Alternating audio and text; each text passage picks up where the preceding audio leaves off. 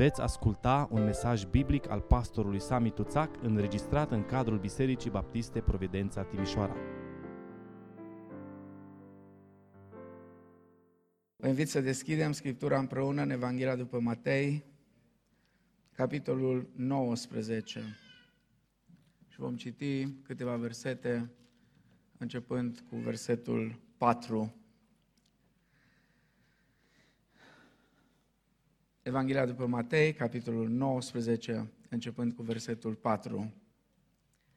Drept răspuns, el le-a zis, oare n-ați citit că ziditorul de la început i-a făcut parte bărbătească și parte femeiască și a zis, de aceea va lăsa omul pe tatăl său și pe mama sa și se va lipi de nevasta sa și cei doi vor fi un singur trup. Așa că nu mai sunt doi, ci un singur trup. Deci ce a împreunat Dumnezeu, omul să nu despartă. Pentru ce dar, i-au zis ei, a poruncit Moise ca bărbatul să dea neveste o carte de despărțire și să o lase. Iisus le-a răspuns, din pricina împietririi inimilor voastre a îngăduit Moise să vă lăsați nevestele, dar de la început n-a fost așa. Amin. Vă rog să luați loc. Săptămâna aceasta, în foarte multe țări din lume, creștinii au sărbătorit săptămâna căsătoriei. Au fost tot felul de evenimente prin care s-a încercat să se acționeze, pentru că unul din obiceiurile proaste care le avem în ultima vreme reacționăm la ceea ce se întâmplă într-o anumită zonă a societății care ne provoacă, dar nu suntem la fel de dispuși să acționăm. Săptămâna aceasta este o săptămână în care uh, putem să afirmăm ceea ce noi credem. Sigur, nu doar într-o săptămână. Dar în săptămâna asta, în mod special, creștinii din toată lumea au încercat să prezinte valorile în care ei cred și ce cred ei despre căsătorie și de ce căsătoria uh, trebuie să fie așa cum a fost la început. Domnul Isus spune aici, într-un context în care unii încercau să redefinească familia și rânduielile din familie, de la început n-a fost așa. La început n-a fost așa. În seara asta nu am o predică, e mai mult, dacă vreți, o prezentare, o prelegere, spuneți-i cum vreți, nu am pretenția că este o predică, deși mi s-a spus, dacă ești în Amvon, o să predici. O să încerc să prezint această temă intitulată Căsătoria, o școală a vieții și a iubirii. Dacă observați acolo pe banner, eh, aveți pentru aplicația Slido. Dacă aveți întrebări, ă, asta e parola sau nu știu ce e, providența, da? Ok, deci puteți intra de pe telefoane sau de pe ce aveți și puteți pune acolo întrebări și ă, după ce voi termina prezentarea, am pregătit un video frumos în liniște, să stăm să medităm la lucrurile uh, care le învățăm împreună și apoi uh, va fi timpul de întrebări și răspunsuri. Uh, nu vă spun un secret uh, când afirm că instituția căsătoriei este tot mai lovită, tot mai blamată și pusă la îndoială. Durerea cea mai mare este că uneori căsătoria este sabotată chiar de cei care ar trebui să fie gardienii căsătoriei. Adică biserica, adică noi, credincioșii, creștinii, ar trebui să fim dintre aceia care să apărăm căsătoria. Să ne asigurăm că nu facem uh, lucruri care să uh, denatureze acest lucru sacru și sfânt pe care Dumnezeu uh, ne-l prezintă în Sfânta Scriptură. Și uh, am să vă dau doar câteva exemple Uh, de uh, lucruri care se întâmplă și care afectează uh, într-un mod vizibil și tot mai puternic instituția aceasta a căsătoriei. Concubinajul, de exemplu, uh, este în floare, este tot mai răspândit. Și tot mai mulți tineri, tot mai mulți tineri preferă să trăiască împreună fără să se căsătorească, fără să încheie un legământ. Unii justifică, dar ce, o hârtie ne ține pe noi? Uh, pentru că mulți au ajuns să creadă că, până la urmă, căsătoria nu e altceva decât o hârtie. Sigur, asta are de-a face cu neînțelegerea ideii de legământ. Ce înseamnă legământul acesta al căsătoriei? Apoi, divorțurile. Divorțurile, de asemenea, lovesc puternic în instituția căsătoriei. Și uh, dacă observați în textul din Matei, Uh, tocmai aceasta este discuția pe care uh, Domnul Isus o are cu uh, cei din vremea lui, cu fariseii și Domnul Isus le explică cum s-a ajuns ca Moise să le dea voie să divorțeze, să aibă o carte de despărțire. Dar spune de la început, n-a fost așa.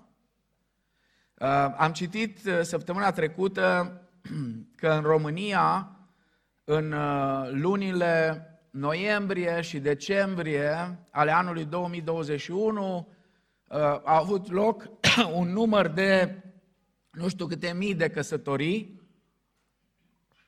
Și din păcate, nu mai țin minte exact numărul, dar ce știu și ceea ce uh, a fost îngrijorător este că numărul divorțurilor care s-au înregistrat în acele două luni a fost jumătate din numărul căsătoriilor. Acum, sigur, este prematur să tragem cumva concluzia că 50% din căsătoriile din România se termină cu divorț, însă direcția este aceasta. Divorțul este o mare, mare problemă. Apoi o altă provocare pentru căsătorie este mișcarea LGBT. Nu o să pierd timpul cu asta acum, am vorbit luna trecută uh, despre provocările care vin din, din partea mișcării LGBT. Un lucru însă trebuie să fim atenți, să nu ne sabotăm singuri, să nu ne batem singuri cu în tălpi. Atunci când avem o atitudine nepotrivită față de acești oameni uh, și ne raportăm la ei cu ură, cu uh, nu așa cum ne învață Hristos, și apoi când de teamă să nu fim ridiculizați, nu spunem adevărul. Adevărul este acesta, așa ne spune Scriptura, homosexualitatea este păcat. Iar uh, conceptul de căsătorie homosexuală nici măcar nu ar trebui să acceptăm să vorbim despre el, pentru că este contradicție în termeni. Uh, pot să-și folosească orice alți termeni vor, dar ar trebui să protestăm și să uh, cerem să nu se mai folosească termenul de căsătorie, pentru că termenul de căsătorie are în vedere un bărbat și o femeie, nu doi bărbați sau două femei. Apoi altceva care distruge ideea de căsătorie, pe lângă toate acestea, concubinajul, divorțul, LGBT-ul, este misoginismul. Misoginismul este încă larg răspândit în societatea românească. Adică ce înseamnă misoginismul? Bărbații în general, au această concepție că femeile sunt de mâna a doua și femeile sunt privite cumva ca inferioare și atunci dacă sunt inferioare, ele pot fi bătute, pot fi maltratate, pot fi violentate, pot fi violate, uh, pentru că asta este, sunt uh, second. Și din păcate, din păcate, biserica, și mă, mă refer la biserica evanghelică, dacă o pot numi așa, nu face mare lucru în direcția aceasta, în a uh, diminua sau chiar a elimina uh, uh, aspectul acesta al, al misoginismului care face atât de mult rău căsătoriei. Pe de altă parte, feminismul, de asemenea, este mișcarea invers, în care sunt femei care spun că o femeie are nevoie de bărbat atât cât are nevoie un pește de bicicletă. Uh, și au această concepție uh, că uh, ar trebui cumva, știu eu, femeile să fie un fel de bărbați, dacă bărbații înjură, să înjură și ele, dacă scuipă, să scuipe și ele, dacă uh, fac lucruri urâte să facă și ele, dacă vorbesc, știți cum vorbesc și ele. Și așa mai departe. Toate mișcările acestea lovesc în instituția căsătoriei. Și în ultima vreme, eu vă spun sincer, nu am altă explicație decât că de la COVID, în mediul creștin, foarte mulți și-au pierdut mințile. În ultima vreme, uh, am văzut atât de multe videouri care prezintă tot felul de lucruri năstrușnice, tot felul de năzbâtii, care uh, nu fac altceva decât să desacralizeze căsătoria. Noi, evanghelicii din România, suntem foarte inventivi. Fiecare inventează ceremonii de căsătorie, cum îl taie pe el capul. Nu avem o ceremonie clasică la care să ne raportăm. Și fiecare biserică care apare pe unde apare, are impresia că creștinismul a început cu ei. Ei sunt apostoli, deși poate că nu afirmă direct că sunt apostoli, dar acum a început totul. Acum ei, nu, nu mai contează. 2000 de ani de creștinism nu contează. Ei vin acum și pun totul pe făgaș. Și auzi niște uh, nebunii de-a dreptul. Și mai ales unii nu realizează că trăim într-o vreme când și un copil din ăsta mic ia telefonul de la mamă sau de la taică și te verifică să vadă când tu vii și spui că descoperirile științei, uh, nu știu ce au descoperit știința, și ăla caută și îți râde, în, îți râde în față. Pe vremuri, asta uh, mult, mult apuse, mult apuse. Când nu era acces atât la, la informație, uh, la o nuntă, un pastor a spus următoarea năzbâtie că știința demonstrează că de când Dumnezeu a luat o coastă din Adam ca să o facă pe Eva, o, bărbatul are cu o coastă mai puțin. Întâmplarea făcea că, în primul rând, era un doctor. Cei din generația mea și un pic mai sus decât mine știu cine. O să le spun în particular. Era celebru pe la noi, venea pe la numărul 1, pe vremuri nu era din Timișoara, era din județul Arad, și ăsta stătea aici în primul rând și păstorul, ca să fie și mai uh, uh, serioasă treaba, ca să impresioneze pe ăia de la nuntă, spune, domnul doctor e aici și poate să confirme. Numai că medicul s-a ridicat în picioare și a spus, domnule pastor, afirmația este falsă. și s-a pus jos. Bine, acum păstorul, având microfonul, a avut ultimul cuvânt. A zis, stai jos că nu ești bine informat. Asta a funcționa acum 50 de ani funcționa acum 50 de ani, dar nu acum. Nu poți să vii acum să spui că cu tare lucru sau cu tare lucru a fost descoperit științific.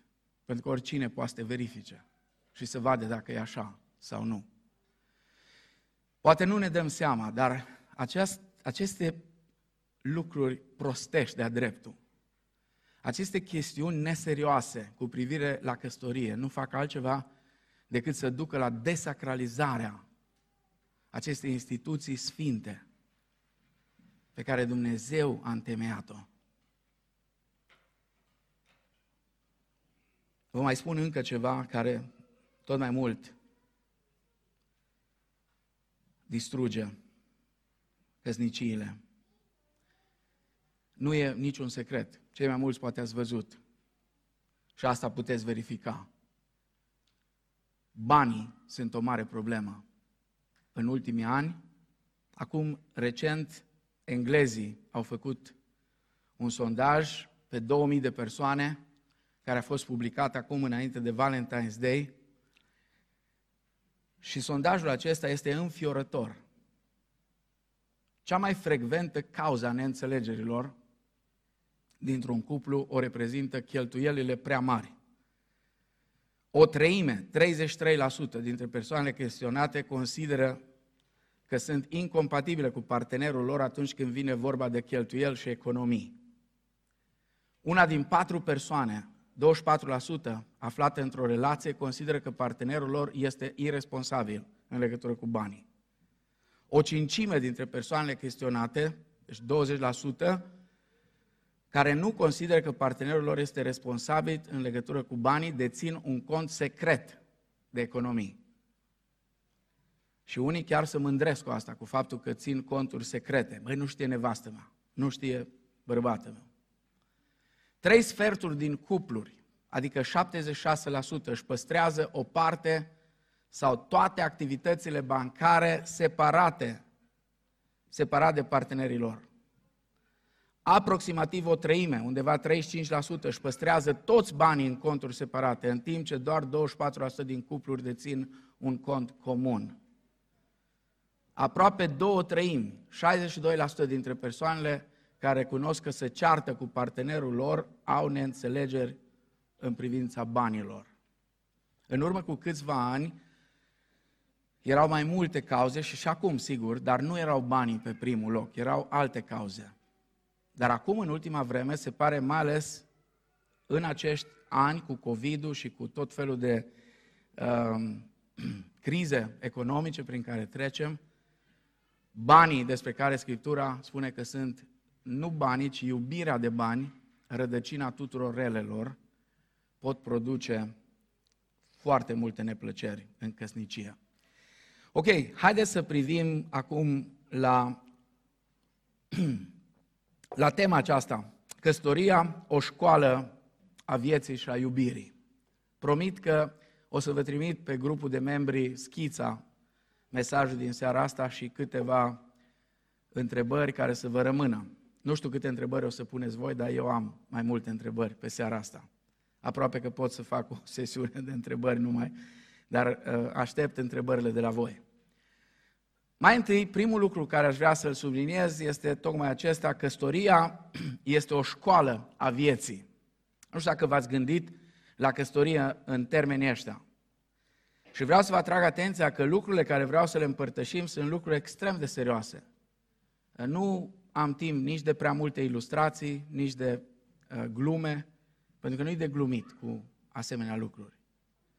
Pentru cei care au chemarea către căsătorie, pentru că Scriptura spune în 1 Corinteni 7 că nu toți au chemarea către căsătorie. Sunt unii care au chemarea să fie celibatari. Și n-ar trebui să avem, uh, știu eu, o atitudine uh, de superioritate față de celibatari și nici celibatarii față de cei care se căsătoresc. E vorba doar de chemări diferite. Unii au chemarea să căsătorească, unii au chemarea să nu se căsătorească. Uh, cei mai mulți, majoritatea covârșitoare, au chemarea aceasta să se căsătorească. Pentru cei care au chemarea către căsătorie, căsătoria este o școală a vieții. Căsătoria ne învață despre noi înșine și despre ceilalți cum să facem și cum să menținem relații bune, cum să ne dezvoltăm caracterul, cum să ne dezvoltăm virtuțile și cum să iubim cum să iubim pe cei pe care Dumnezeu ne oferă ca familie. Știți, una este să te îndrăgostești, alta este să iubești. Când vorbim de iubire, cum să învățăm să iubim, ă, sentimentele nu se învață. Când vorbim de o iubire care se învață, iubi, vorbim de iubirea agape, de dragoste agape, care e o chestiune volitivă, ține de voința noastră. Ne străduim să învățăm să ne iubim tot mai mult. Relația unică dintre soț și soție este un loc privilegiat pentru această călătorie a vieții, unde fiecare cuplu învață cum să devină bărbatul și femeia la care sunt chemați să fie împreună, într-o uniune a iubirii pe viață. Soțul și soția se ajută reciproc și sunt implicați împreună într-un parteneriat pe viață. Parteneriat. Nu sunt în concurs unul cu altul. Nu sunt într-o competiție. Mai nou, foarte mulți dintre cei care se căsătoresc sunt în competiție unul cu celălalt. Dar nu, noi suntem chemați să fim într-un parteneriat. Căsătoria ne prezintă într-o manieră specială modul în care bărbații și femeile sunt făcuți unul pentru celălalt. Și în planul său divin Dumnezeu a întemeiat căsătoria ca o comunitate intimă de viață și de iubire. Ca și comunitate de persoane, acestea reflectă împărtășirea vieții și a iubirii din Sfânta Trăime. Acolo Tatăl, Fiul și Duhul Sfânt să iubesc o iubire desăvârșită. Și iubirea aceasta desăvârșită suntem chemați să, să o reflectăm noi. Mai mult, unirea aceasta a soțului și a soției în căsătoria creștină este un semn a cât de mult a iubit Hristos biserica în legământul pecetluit pe cruce. Efeseni, capitolul 5, de la versetul 22 înainte, Apostolul Pavel descrie modul acesta extraordinar în care Hristos și-a iubit biserica și în care bărbatul trebuie să-și iubească soția așa cum Hristos a iubit biserica. Și soția trebuie să fie supusă soțului ei și autorității soțului ei, așa cum biserica îi este supusă lui Hristos. Acum, căsătoria este o școală, dar trebuie să recunoaștem că sunt multe lucruri care ne distrag atenția de la a petrece un timp de calitate alături de cei care ne sunt prețioși. Și sunt așa de multe lucruri care ne fac să nu petrecem timp de calitate cu cei dragi. Și știți ce se întâmplă? Viața trece pe lângă noi foarte repede și uneori fără să ne dăm seama, fără ca să observăm. Și în clipa când viața se încheie, gândiți-vă la părinții noștri, la părinții noștri cu care poate am petrecut sau nu atât timp cât ne-am dorit. Unii dintre noi nu-i mai avem, au plecat. Ne dorim așa de mult să mai avem măcar un pic de timp să povestim cu ei. Întrebarea este ce ne oprește atât de mult? Ce are așa de multă importanță pentru noi de nu avem timp? Nu avem timp să petrecem unii cu alții. Nu avem timp să mergem, vă dați seama ce spun în seara asta, spun împotriva mea și a tuturor bărbaților de aici. Nu avem timp uneori să ne plimbăm cu soțiile noastre. Nu avem timp pentru că nu ne-l facem, pentru că nu facem prioritate din asta. Nu avem timp să călătorim împreună, nu avem timp să facem atât de multe lucruri împreună, pentru că vrem să facem habar n-am ce. Ce să facem? Ce să facem? Căsătoria cere un angajament de viață. E mai mult decât așa o privire ocazională în direcția persoanei iubite. Pentru ca o relație conjugală să crească și să se aprofundeze, aceasta trebuie îngrijită. Trebuie lucrat la ea. Necesită atenție, necesită un devotament extraordinar. E adevărat că toate cuplurile experimentează la un moment dat un anumit grad de dificultate de învățare în căsătorie. Însă este nevoie de timp. Și ca la școală, așa e și în căsătorie, e nevoie să repetăm pentru a învăța lecțiile care fac parte din această școală a vieții care este căsătoria. Înainte de a merge mai departe, aș vrea să vă întreb, să ne întrebăm fiecare dintre noi, care sunt câteva din lecțiile pe care le-am învățat la școala căsătoriei, de când ne-am căsătorit. Unii suntem de mulți ani căsătoriți.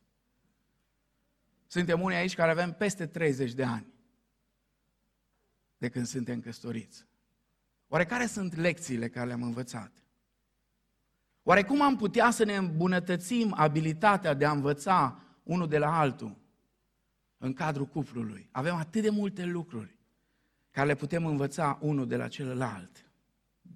Haideți să încercăm să ne gândim serios la aspectele acestea. În al doilea rând, primul lucru spuneam, căsătoria este o școală a vieții. Dar al doilea lucru foarte important, căsătoria este pe viață. Căsătoria este pe viață, de aceea va lăsa omul pe tatăl său și pe mama sa și se va lipi de nevasta sa și cei doi vor fi un singur trup, așa că nu mai sunt doi, ci un singur trup, deci a împreunat Dumnezeu omul să nu despartă. Căsătoria este un legământ sacru. Este o legătură instituită de Dumnezeu însuși. O legătură pentru totdeauna. De la începutul timpului Dumnezeu a intenționat să fie așa. De la început Dumnezeu a zis, va lăsa omul pe tatăl său și pe mama sa. Se va lipi de nevastă sa și vor fi un singur trup. Și asta rămâne în vigoare. Rămâne în vigoare și astăzi. Dragostea maritală este credincioasă și este exclusivă față de toate celelalte. Iar aceasta este până la moarte. Fiecare dintre noi, dintre cei care suntem căsătoriți, atunci când ne-am căsătorit, am spus și am promis că vom fi împreună, la bine și la rău, în boală și în sănătate, în bucurii și în necazuri, până ce moartea ne va despărți. Niciodată nu o să uit istoria unui om extraordinar. A fost președintele uneia dintre marile universități creștine din America. Avea undeva la 70 de ani și într-o dimineață când toată universitatea era adunată la capelă, a anunțat că își dă demisia, că se retrage. Și a spus el, soția mea dragă, care m-a îngrijit timp de 50 de ani, de când suntem împreună, ca să pot face tot ce am făcut, are nevoie de mine. Era bolnavă de Alzheimer și nu se mai descurca singură. Are nevoie să fiu lângă ea. Ea a stat lângă mine în toți anii aceștia. El a spus așa, mi-a plăcut asta. Totdeauna când citesc în cartea respectivă, Puterea încurajării se cheamă cartea, dacă o căutați, o veți găsi, a lui David Jeremiah. Acolo el povestește întâmplarea aceasta. A spus, eu n-am luat decizia aceasta în această dimineață. Am luat această decizie acum 50 de ani, când am spus că vom fi împreună la bine și la rău, în boală și în sănătate până ce moartea ne va despărți. După ce s-a terminat, toată lumea a aplaudat, unii plângeau. Unul din prietenii lui, cel mai bun, a venit la el și a încercat cumva să-l convingă să nu se retragă. Și a spus, dar ea nici măcar nu te mai cunoaște. Și el a spus, da, așa e, dar eu o cunosc pe ea. Ea pe mine nu mă mai cunoaște, ea nu mai știe cine sunt, dar eu știu cine este ea. Sigur, fidelitatea soțului și a soției nu este lipsită de probleme, însă nimeni nu are dreptul să afirme că este ceva imposibil.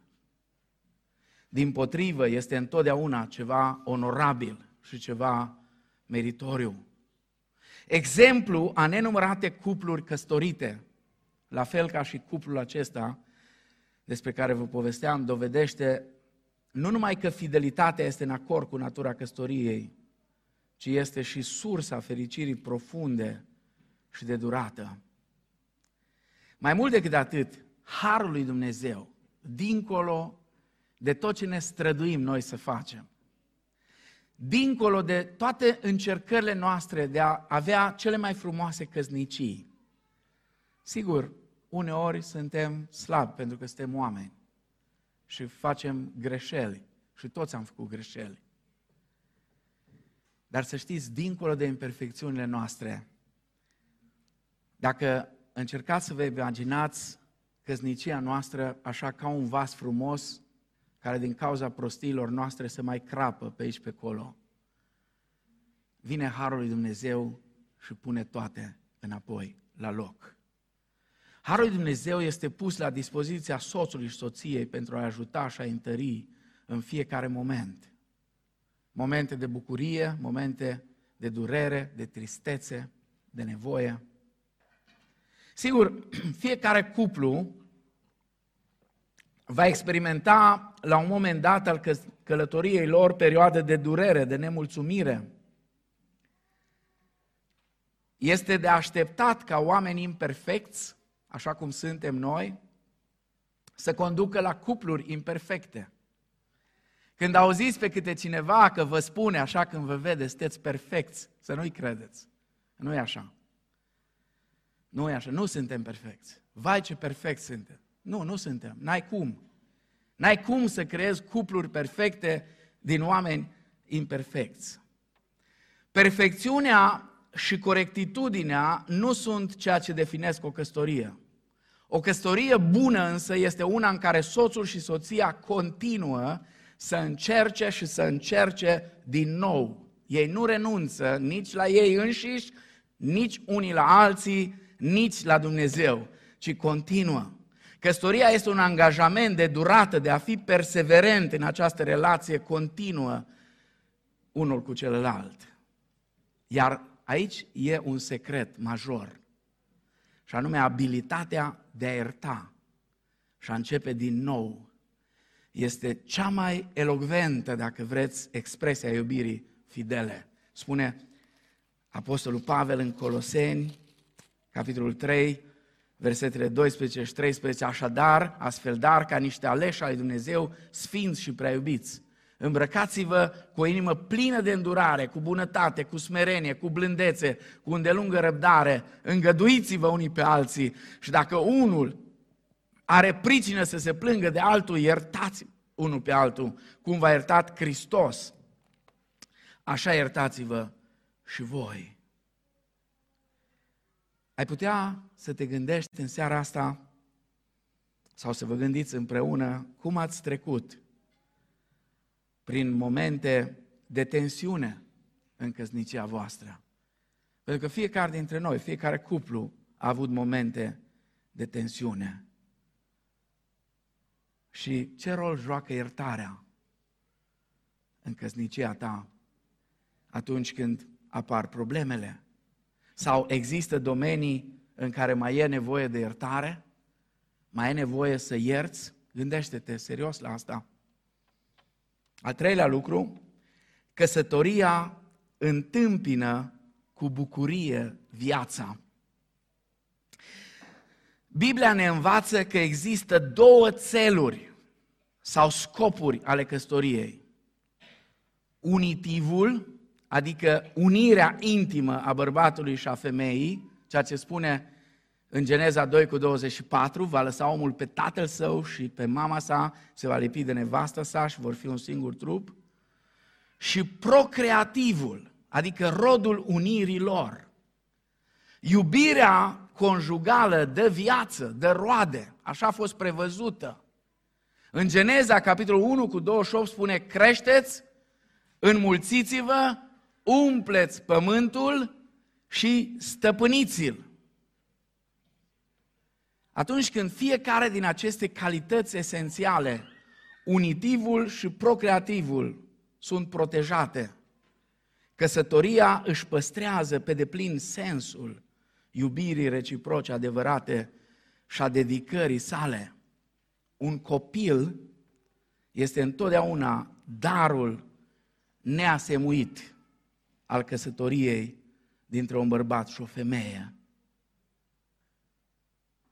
Acum,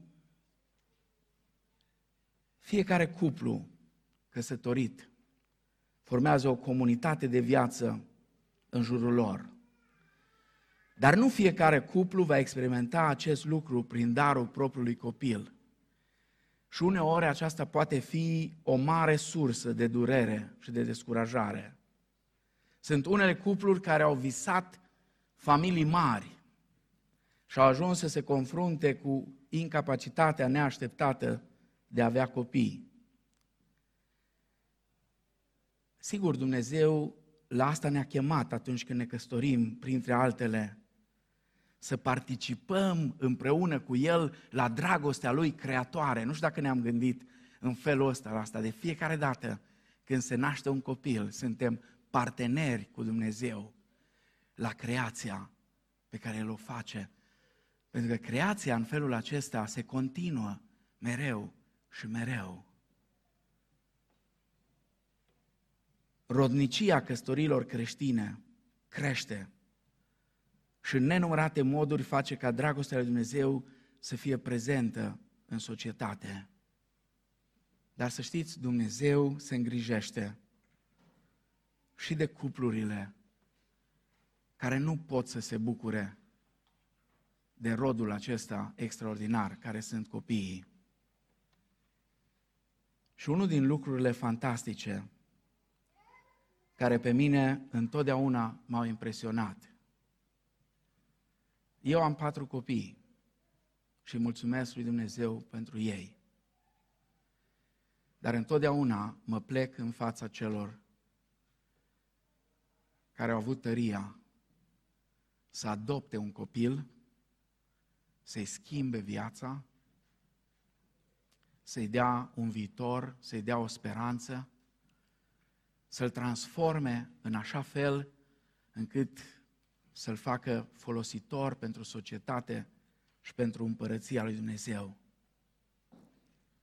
Din păcate, o spun cu durere, conceptul acesta al adopției nu este foarte, foarte, uh, știu eu, popular în rândurile comunității evanghelice din România.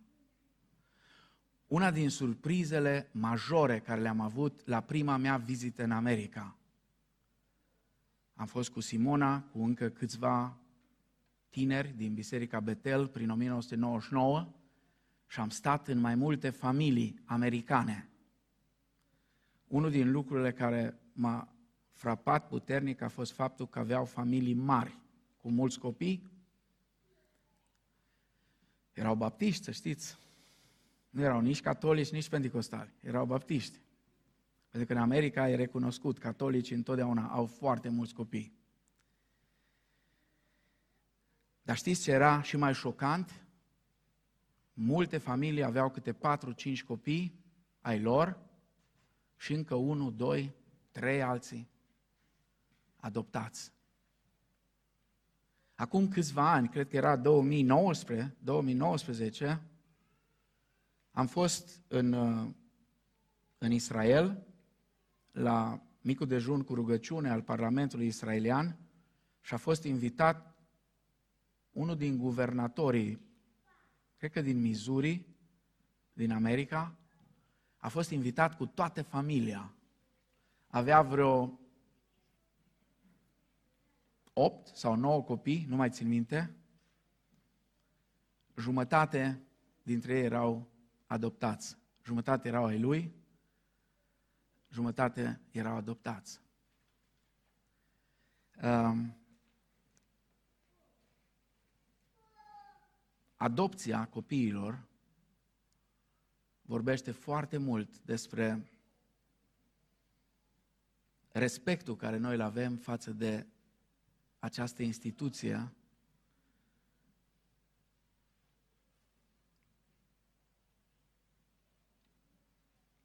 Dacă ați uitat cumva, noi toți suntem adoptați. Noi toți suntem adoptați în familia lui Dumnezeu. Noi toți am fost înfiați prin Isus Hristos. Iar atunci când cineva adoptă în familia lui un copil și îi dă o șansă, asta vorbește mult despre respectul care îl avem față de Dumnezeu pentru faptul că ne-a adoptat în familia Lui. Dăm voie să te întreb, dacă ești părinte și Dumnezeu ți-a dat copii,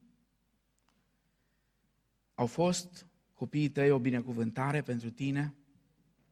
Cum te-ai schimbat în bine de când ai devenit părinte? Ce s-a întâmplat în viața ta sau în viața voastră ca și cuplu de când au venit copiii. Sau mă rog, dacă cineva ne ascultă și nu are copii, gândește-te la moduri extraordinare în care poți să manifesti dragostea și dăruirea de sine în mijlocul comunității în care trăiești. În al patrulea rând, căsătoria este o școală a iubirii. Este o iubire care e un întreg. Acea formă deosebită de prietenie intimă în care soțul și soția împărtășesc cu generozitate totul, fără a permite excepții nejustificate și fără să se gândească doar la propriul lor avantaj. Gândiți-vă puțin la 1 Corinteni, capitolul 13, versetele 4 la 8.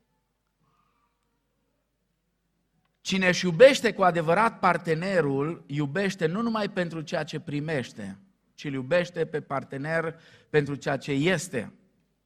Având satisfacția de a-l putea îmbogăți pe celălalt cu darul care vine din sine. Căsătoria este o școală a iubirii pentru că are nevoie de darul iubirii în fiecare zi. De aia e școală.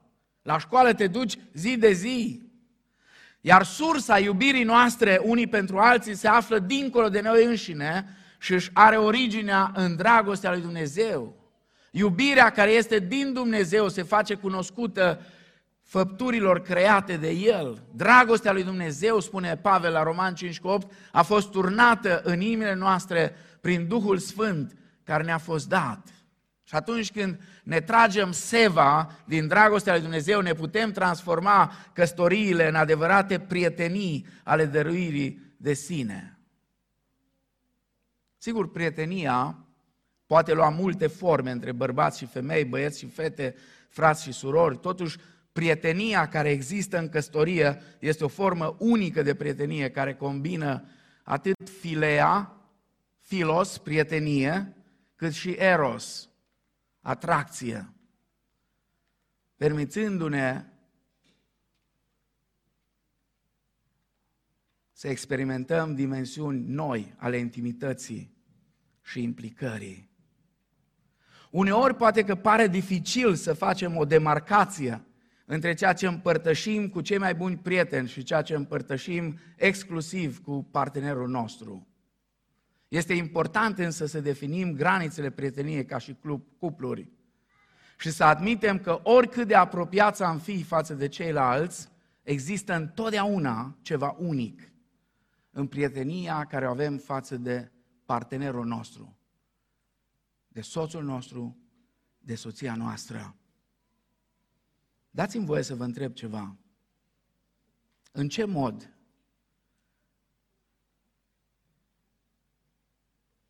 căutați sau căutăm să susținem prietenia noastră unică cu partenerul nostru? Mai mult, cum pot prietenii unuia sau al celuilalt soț să devină prietene ambilor soți și să fie un câștig mai degrabă decât să fie o distragere?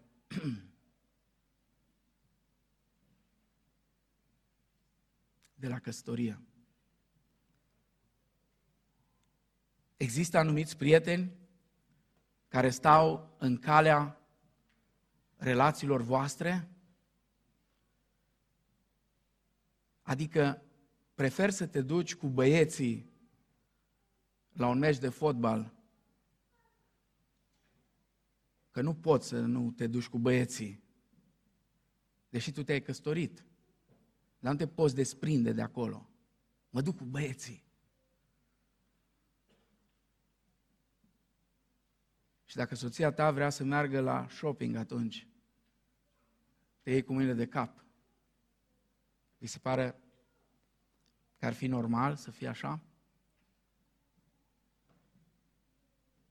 În al cincilea rând, căsătoria este o reflexie a dragostei lui Dumnezeu. Dumnezeu care l-a chemat, l-a creat pe om din dragoste, îl cheamă și pe el să iubească. Aceasta este chemarea fundamentală și înăscută a fiecărei ființe umane, căci omul este creat după chipul lui Dumnezeu.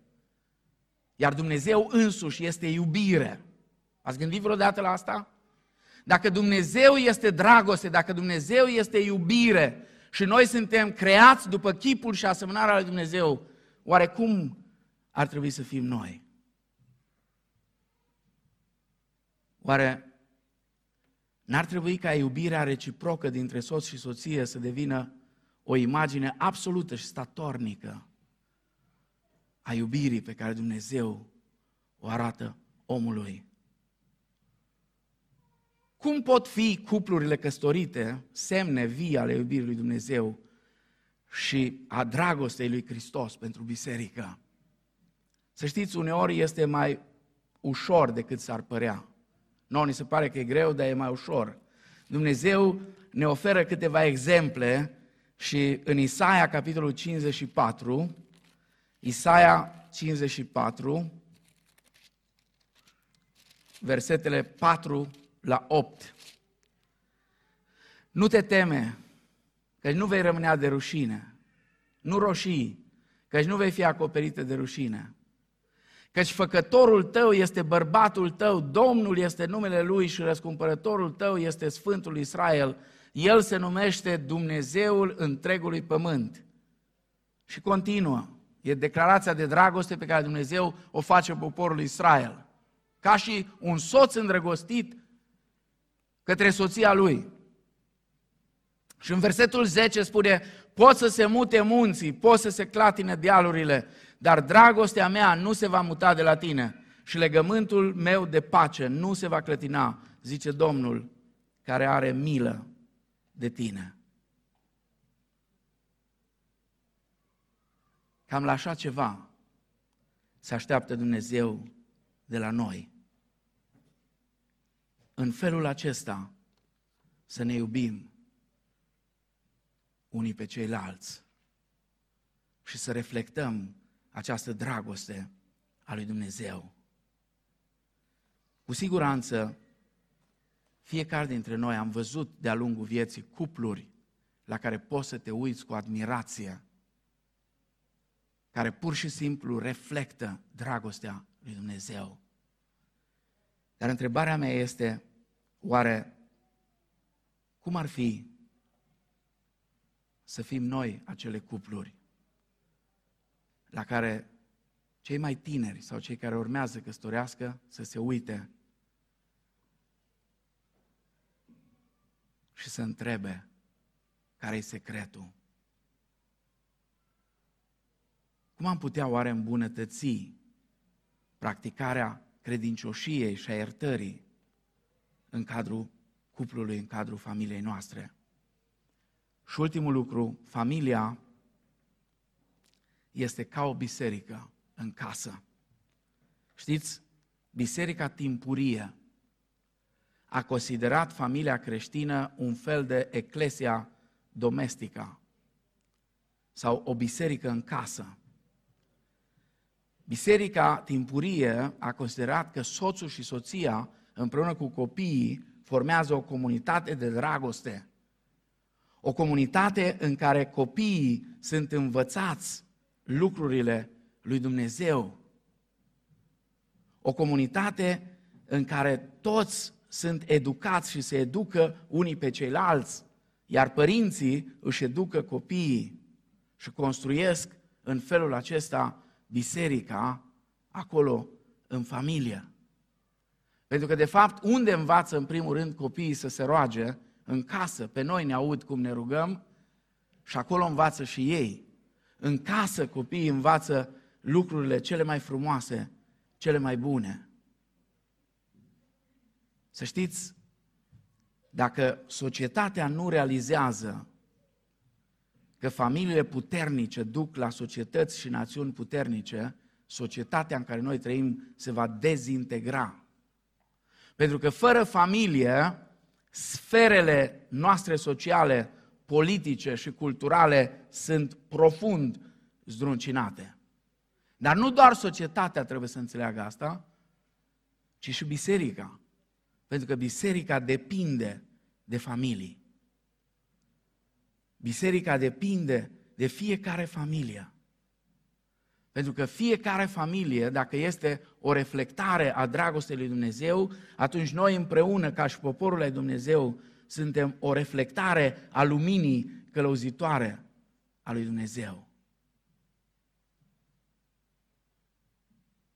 Haideți să încercăm să ne gândim cum am putea noi, cu toată casa noastră, să trăim în așa fel încât să reflectăm în casele noastre dragostea lui Dumnezeu, sfințenia lui Dumnezeu și cum am putea, prin modul nostru de a ne comporta în familiile noastre, unii cu ceilalți, soțul cu soția, părinții cu copiii, să fim o mărturie despre credința noastră în fața tuturor celor care ne văd. Aș vrea să vă rog să pregătiți acel video, dar înainte de asta, înainte de a da drumul, aș vrea să închei cu o rugăciune deosebit de frumoasă, o rugăciune adresată lui Dumnezeu în mod special pentru toate cuplurile căsătorite și pentru toți cei care urmează să căsătorească. E o rugăciune veche, dar e o rugăciune frumoasă. Dumnezeule atotputernic și veșnic, ai binecuvântat unirea soțului și soției pentru ca noi să cugetăm la unirea lui Hristos cu biserica sa. De aceea te rugăm să privești cu bunătate spre noi. Te rugăm să reînnoiești legământul nostru de căsătorie, să sporești dragostea ta în noi, să ne întărești legătura de pace, astfel încât, împreună cu copiii noștri, să ne bucurăm întotdeauna de darul binecuvântării tale. Ne rugăm în numele Domnului nostru Isus Hristos. Amin.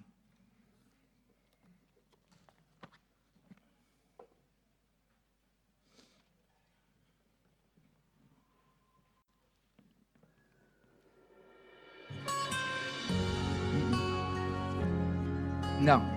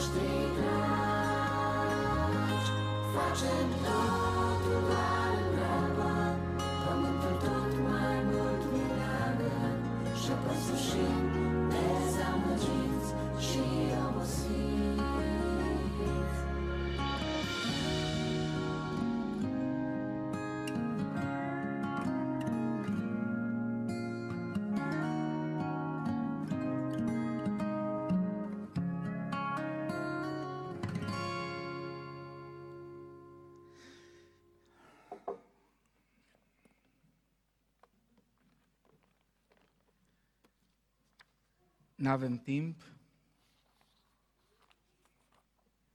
pentru că noi ne gestionăm timpul. Am înțeles că sunt destul de multe întrebări, sper să reușim să răspundem la cât mai multe dintre ele. Dacă sunt cumva care se repetă, atunci încercăm să vedem. O să le iau în ordinea în care au venit. Ce așteptări ar trebui să aibă un soț de la o soție și viceversa când ne gândim la cuvântul împreună?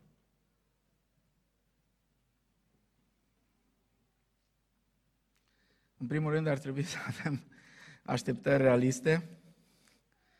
Ar trebui să um, căutăm să aflăm care sunt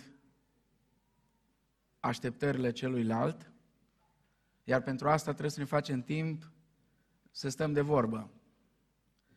Uh, săptămâna trecută, fiind săptămâna căsătoriei, am uh, publicat pe pagina mea de Facebook mai multe așteptări pe care fetele le au atunci când vor să căsătorească, de la băieții cu care vrea să căsătorească, și așteptări pe care băieții le au. Uh, sunt foarte multe așteptări, atât în domeniul spiritual, dar cât și în domeniul relațional. Și cred că e foarte, foarte important să știm unul de la celălalt care sunt așteptările. Apoi, mi se pare normal ca într-o familie creștină, soția creștină și soțul creștin să aibă așteptări de la celălalt cu privire la ceea ce Scriptura spune despre rolul fiecăruia. Dacă Scriptura clarifică care ți rolul, și uitați-vă mai ales în Efeseni, capitolul 5, uh, e normal ca celălalt să aștepte lucrurile acestea.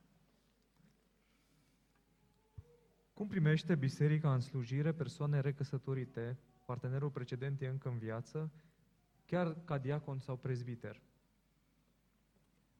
Aici e o chestiune mai complexă uh, și depinde foarte mult de, uh, depinde foarte mult de cultura fiecarei biserici, de modul cum și-a stabilit uh, niște principii, uh, depinde foarte mult de uh, situația, de fiecare situație, nu sunt toate situațiile la fel. Uh, acolo știu eu unde se poate și unde uh, contextul permite lucrul acesta, uh, cred că ar fi sănătos să fim foarte atenți la aspectele acestea și cam asta a fost abordarea care am avut-o, cel puțin până acum. Uh, nu înseamnă că Dumnezeu nu poate să uh, schimbe, să transforme anumite persoane după ce au avut anumite eșecuri în viața de căsătorie. Um, și de asemenea, nu cred că cineva care a avut un eșec, a avut, uh, eu știu, o, o chestiune de genul ăsta de divorț și apoi de recăsătorire și apoi s-a pocăit, nu cred că toată viața lui trebuie să stea undeva într-un colț poate să ajungă să fie implicat în anumite slujiri, dar nu în orice slujiri. Și mai ales nu în slujiri uh, unde, acum pentru prezbiteri sau diaconi, sunt niște lucruri destul de clar stabilite în Scriptură. Să fie bărbatul unei singure neveste. Sigur, aici se pot face foarte multe, că sunt vreo patru păreri despre ce înseamnă asta, dar oricum mai întoarce-o, cred că sunt lucruri unde, uh, locuri unde persoanele acestea pot sluji foarte bine și sunt alte slujiri în care nu e bine să fie implicate nici pentru ei, nici pentru comunitatea respectivă. Este ok să existe atingeri în afara căsătoriei, de exemplu îmbrățișări, masaj, etc.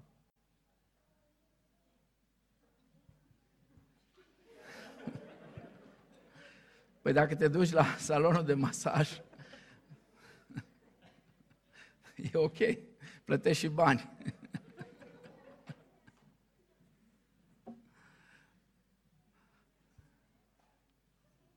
Cum arată autoritatea biblică a bisericii în cazul familiilor deficitare? Cum adică?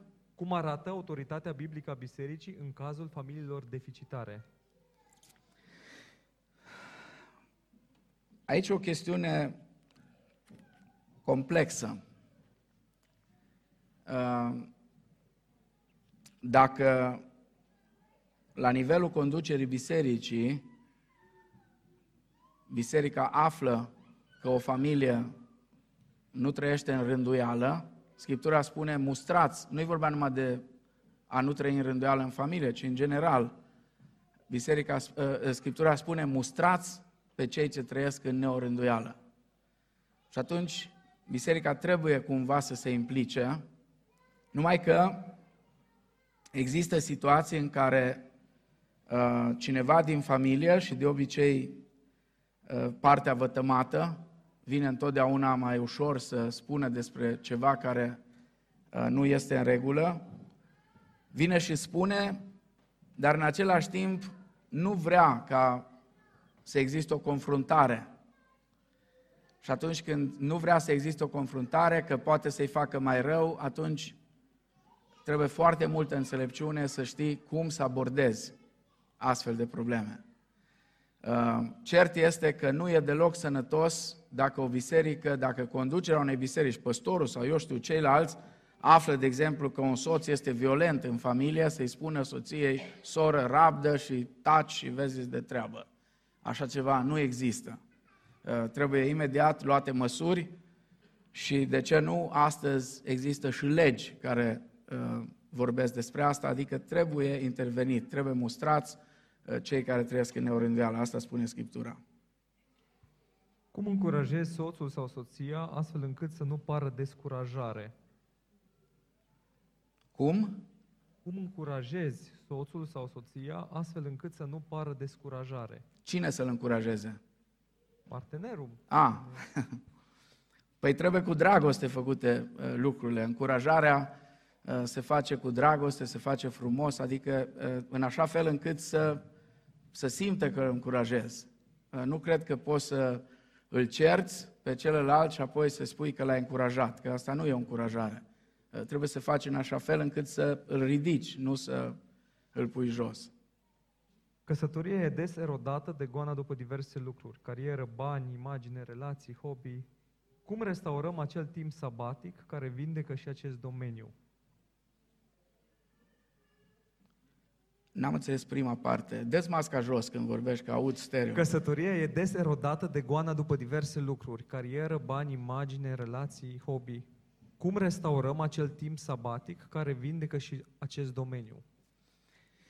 Da, din păcate, din păcate, exact ca și în piesa asta, nu avem timp. Nu avem timp de lucrurile valoroase, nu avem timp, pentru că nu ni-l facem, pentru că alergăm după tot felul de alte lucruri uh, și atunci e necesar să ne oprim, dar e necesar să dorim amândoi, și soțul și soția, să ne oprim și să spunem, ok, avem nevoie de un timp de liniște, avem nevoie să ieșim undeva, să mergem împreună trei zile măcar, să stăm în liniște, să vorbim unul cu celălalt, să punem lucrurile în rânduială. Trebuie să existe stabilite niște priorități, că nu poți în continuu numai să alergi, să alergi, să alergi, să alergi și să nu te mai oprești.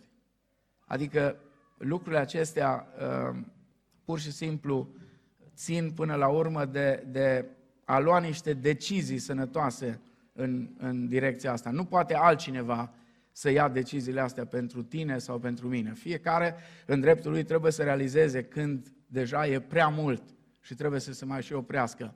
Vă rog să rețineți că Dumnezeu, dacă ar fi considerat că trebuie să lucrăm non-stop și să nu ne oprim deloc, nu ar fi inventat principiul sabatic. Principiul sabatic are de-a face cu odihna. Șase zile să lucrezi și una să te odihnești. Pentru că fără odihna sabatică, noi uh, ne deteriorăm. Nu de la început, poate sunteți prea tineri unii și nu o să se vadă, dar în timp o să se vadă. Așa că încercați să alternați foarte bine perioadele astea de muncă intensă cu perioade de oprire în care să uh, puteți să vă și odihniți și în același timp să lucrați la apropierea unul de celălalt. O să leg două întrebări acum. Ce le spui celor care te tot întreabă când te căsătorești? Asta ar fi prima parte. Și a doua, de ce să te căsătorești? Care e cea mai bună motivație pentru a te căsători? Mai ales dacă ți-e foarte bine singur sau singură, dar ai și o vârstă. Uh, cred că trebuie să fim foarte atenți la chestiunea asta. Uh, Noi toți am greșit aici față de uh, tinerii care încă nu sunt căsătoriți și poate uneori am crezut că facem un lucru bun, uh, mereu și mereu uh, tachinându-i cu cânte căsătorești și așa mai departe. Eu cred că fiecare se căsătorește atunci când vine vremea lui. Există o vreme pentru fiecare lucru și uh, lucrurile acestea nu se fac în pripă uh, și nu, nu cred că e sănătos. Repet, am făcut-o și eu, ați făcut-o și voi unii, uh, noi credem că e funny, dar pentru persoanele în cauză nu este deloc funny uh, să tot venim noi și să...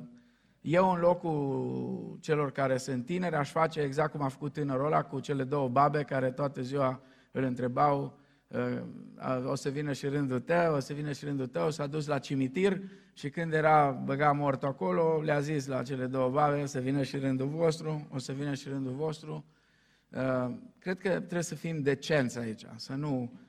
uh, Și acum, răspunsul la cealaltă întrebare este, din punctul meu de vedere, foarte simplu. Uneori noi complicăm lucrurile. Uh, Există doar o singură motivație pentru ca cineva să nu se căsătorească și anume chemarea spre celibat. Dacă cineva este chemat la celibat, dar știți ce înseamnă celibat? Celibat nu înseamnă că tu trăiești cum vrei, cu cine vrei, cât vrei, pe unde vrei. Nu, chemarea la celibat înseamnă chemarea la sfințire, un fel de naziret, nazireu, cum era pe vremuri în Vechiul Testament. E o persoană care hotărăște că toată viața se dedică pentru Domnul. Și atunci ăla are chemarea să nu fie căsătorit. Dar dacă nu ai chemarea asta, atunci trebuie să te căsătorești. Uh, pentru că așa este în, în... Asta e legea naturală pe care Dumnezeu a pus-o. Uh, e complicat. Sigur că, nu, când ajungi la o anumită vârstă, îți pui întrebări, păi da, mă descurc și singur sau singură. Și sunt foarte, foarte multe aspecte, dar nu, nu-mi permite timpul. Dacă aș fi doar cu tinerii, aș aborda mai pe larg chestiunile astea, dar sunt încă multe întrebări. Uh, Sigur, sunt uh, motive sau, eu știu, pot veni justificări. Și uneori, în unele aspecte, la prima vedere, au dreptate cei care zic, mă, ce rost are că nu știu ce. Dar pe fond, lucrurile nu sunt așa. Pe fond, este cât se poate declar aspectul acesta. Dacă ai chemarea, cine ai chemat la căsătorie, trebuie să căsătorească. Cine ai chemat la celibat, rămâne celibatar. Tot aici se leagă foarte mult, dar ai răspuns, nu știu dacă poate mai vrei să completezi. Ai avut ocazii să intri într-o relație să te căsă- și să te căsătorești, dar nu o faci. Libertatea și lipsa marilor responsabilități îți plac mult. Păcătuiești? Păcătuiești dacă ce? Ai avut ocazii să intri într-o relație și să te căsătorești, dar nu ai făcut-o pentru că libertatea și lipsa marilor responsabilități îți plac mult. Nu știu dacă păcătuiești, dar dacă ai avut ocazia să te căsătorești și nu te-ai căsătorit, înseamnă că n-a fost ceva, n-a funcționat. Uh, Da, sigur, uh, lipsa uh, sau dorința de asumare a unei responsabilități este o mare problemă.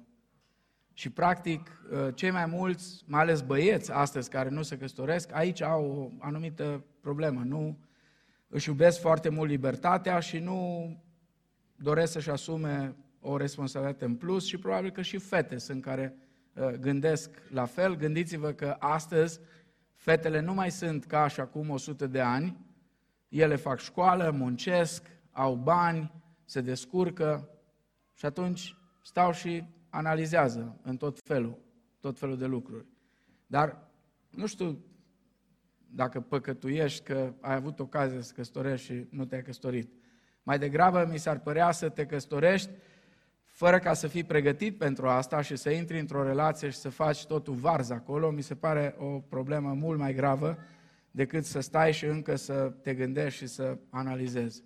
Și ultima întrebare din etapa asta înainte de căsătorie. E bine să te căsătorești la o vârstă mai fragedă sau nu? Uh, nu scrie în Scriptură la ce vârstă să te căsătorești. Uh, și uh,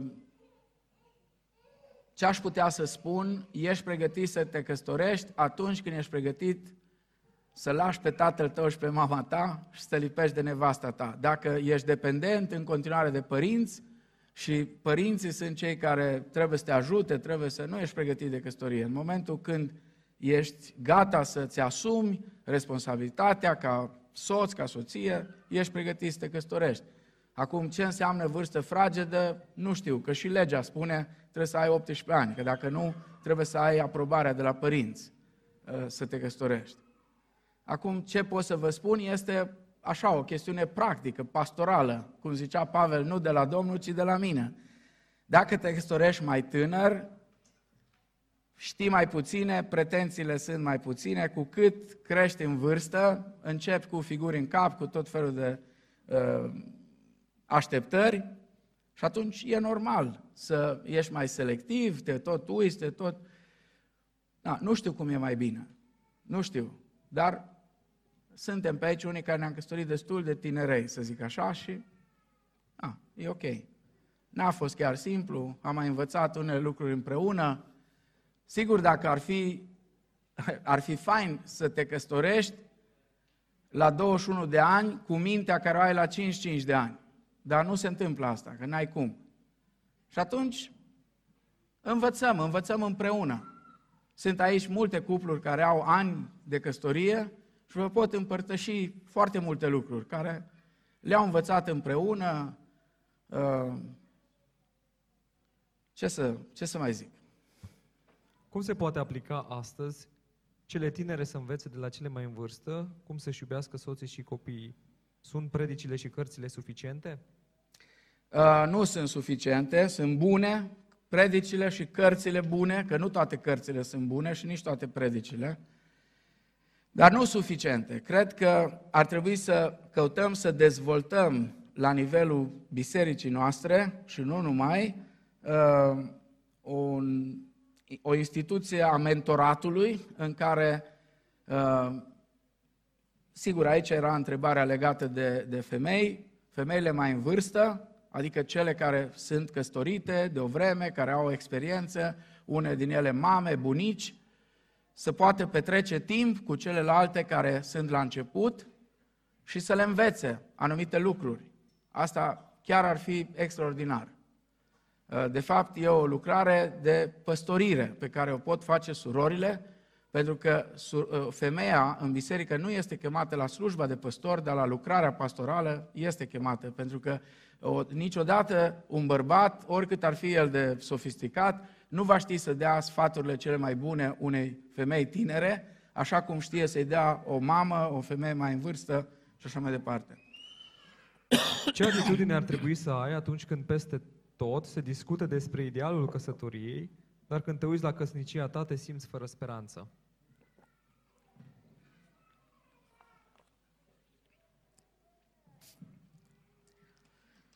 Da, e o provocare, dar nu cred că ar putea fi o căsnicie în viața unui creștin fără speranță.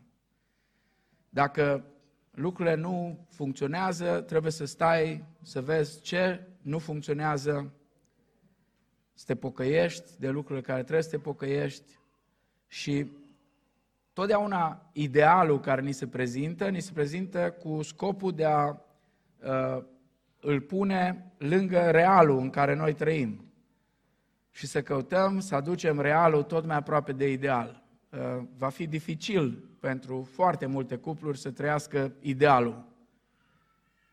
Dar nu este imposibil, adică trebuie să îndrăznim. Nu cred că trebuie să gândim în, în felul ăsta. Nu e nicio speranță la mine.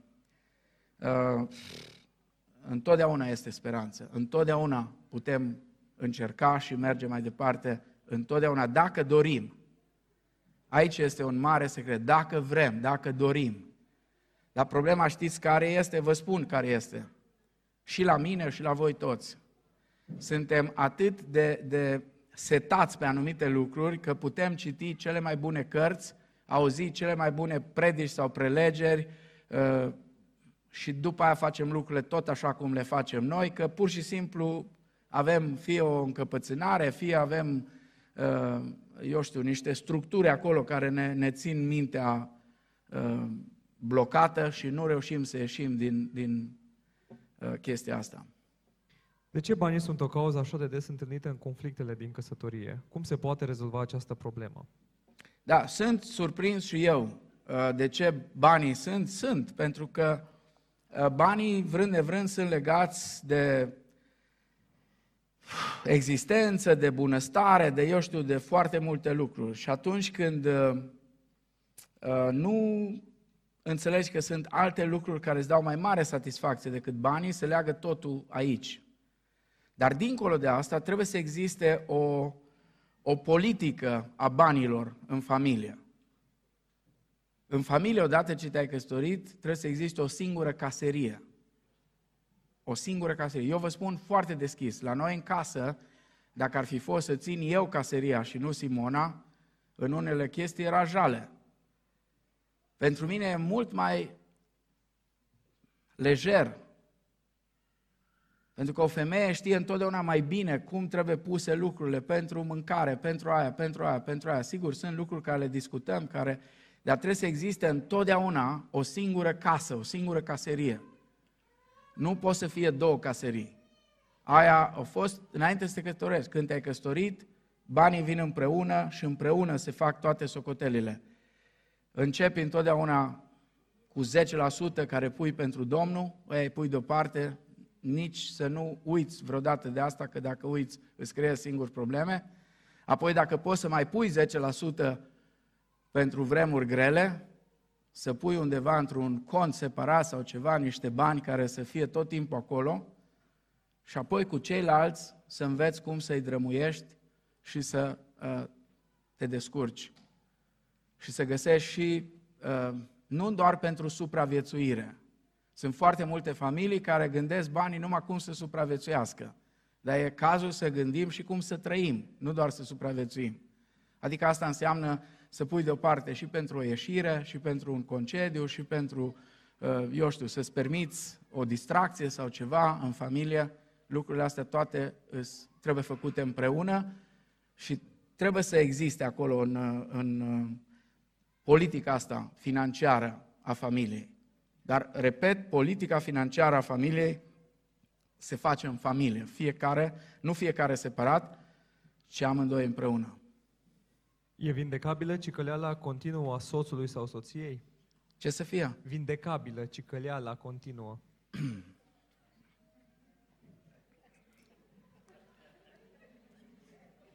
Trecem la următoarea întrebare? Nu, deci, uh, din nou, din nou, din nou, oricum odată și odată tot se vindecă cu pământ galben.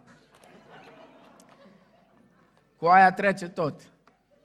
Dar, din nou, este o chestiune de alegere. Adică dacă iau o decizie să nu mai îmi cicălesc soția sau nu, să nu mai îmi cicălesc soțul și să mă țin de decizia asta, eu cred că se poate. Eu cred că se poate.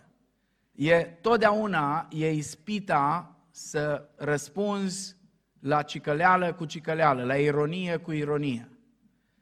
Dar vă rog să rețineți, întotdeauna, într-o ceartă, e nevoie de doi. Singur poți odată. Dacă se întâmplă a doua oară, consultă Văcărescu. Așa că, uh, acum vă spun o chestiune foarte simplă. Uh, am avut conflicte cu Simona, e normal, suntem de 33 de ani împreună. Dar nu am avut conflicte din alea să bubuie tot. Și unul din motive a fost și acesta, că nu s-a întâmplat foarte des să ne sară țandăra la amândoi în același timp. Eu personal m-am rugat pentru asta foarte mult înainte de a ne căsători. Și ea, multă vreme, a crezut că sunt prefăcut dar eu nu eram prefăcut. Eu pur și simplu mă rugam ca Domnul să mă ajute să nu și cu timpul am văzut că amândoi am învățat lucrul ăsta. Ne mai supărăm, mai zici unul altul, dar când vezi că Și uneori vă spun, îmi pare rău, câteodată spun câte o prostie, nici eu nu-mi dau seama, că eu cred că sunt funny. Dar numai după ce a zburat pasărea, atunci îmi dau seama, pentru că știți de ce? Ne-am învățat să ne spunem glume nouă înșine. Și noi credem că dacă noi râdem la glumele noastre, toată lumea râde la ele. Dar nu e așa. S-ar putea ca o glumă bună a mea să nu fie foarte bine interpretată de soția mea sau de soțul meu sau... Gândiți-vă la asta. Uneori spunem așa niște lucruri care rănesc, fără să ne dăm seama. Dar dacă e cicăleală din aia continuă, atunci trebuie post și rugăciune, că acest soi de draci, ă, spunea Domnul Isus, nu iese decât cu post și rugăciune. Și dacă nu merge nici cu aia, pământul galben, la final, va rezolva. Dar sper să nu fie cazul. Cum combatem lenea în familie? Cum luptăm cu o atitudine delăsătoare?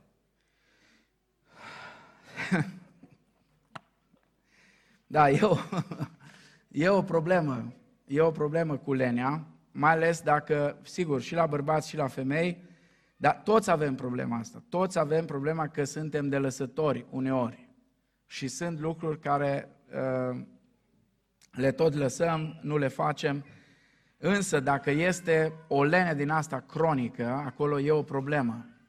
Și acolo trebuie cumva intervenit. Și dacă uh, nu se duce o luptă serioasă în direcția asta, uh, nu este deloc bine. Uh, mi-aș pune chiar întrebarea dacă persoana respectivă este născută din nou cu adevărat, dacă îl cunoaște pe Dumnezeu, pentru că Dumnezeu nu încurajează așa ceva. Și adică trebuie să facem totuși un efort să ieșim din, din starea asta. Unde ar trebui să se situeze ca prioritate într-o comunitate creștină calitatea relațiilor dintre soț și soție? Poate fi acesta un subiect tabu? În ce sens să fie un subiect tabu? N-am înțeles. Adică pe care probabil să nu fie abordabil sau gândesc la asta. Nu, orice, orice aspect legat de uh, viața de familie poate fi discutat. Nu trebuie să fie nimic tabu. Și Ultima ultima întrebare? Ultima întrebare, de fapt sunt două, dar oarecum se, se leagă, se referă la timp și ce atitudine putem avea dacă partenerul alocă prea mult timp atribuțiilor de părinte în loc să fie între noi și asta ne afectează relația și cealaltă, ce atitudine trebuie să ai față de hobby-ul partenerului dacă acesta îi consumă mult timp. Uh, aici trebuie avut foarte mare grijă.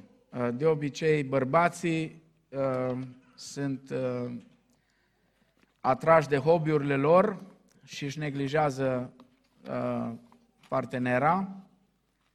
Da, sigur, pot fi și femeile, nu e o problemă, dar bărbații în mod special, iar multe femei uh, se leagă cumva de copii uh, așa de mult încât nu mai au timp pentru partener. Uh, trebuie să fie foarte clar, uh, doar Dumnezeu este prioritate deasupra partenerului de căsătorie, de, de, deasupra soțului sau soției, doar Dumnezeu. După aceea, următorul uh, este partenerul de căsătorie, apoi sunt copiii și apoi toți ceilalți. Cam așa funcționează lucrurile în economia lui Dumnezeu. Nu lăsați uh, hobby-uri sau, eu știu, atașamentul față de copii să se interpună între voi. Uh, nu e, nu e sănătos lucrul acesta. Trebuie să căutăm să ne facem timp pentru partener, să lucrăm împreună, să creștem împreună și împreună să facem și celelalte lucruri. De ce să nu găsim anumite hobby-uri împreună? Eu știu. Uh, Și poate asta ne vindecă de hobby-uri din alea în care ne izolăm și nu uh, petrecem timp. Iar copiii uh, trebuie să împărțim responsabilitățile și unii și alții în așa fel încât și femeia să aibă timp liber. Uh, Există abordarea asta, așteptări foarte mari. Uh, Sunt uh, bărbați care așteaptă ca soția uh, să facă toate lucrurile ca și un bărbat, dar să facă și lucrurile ei de femeie. Lucrul ăsta nu e deloc normal. Adică lucrurile în familie și responsabilitățile trebuie bine uh, rezolvate și aranjate.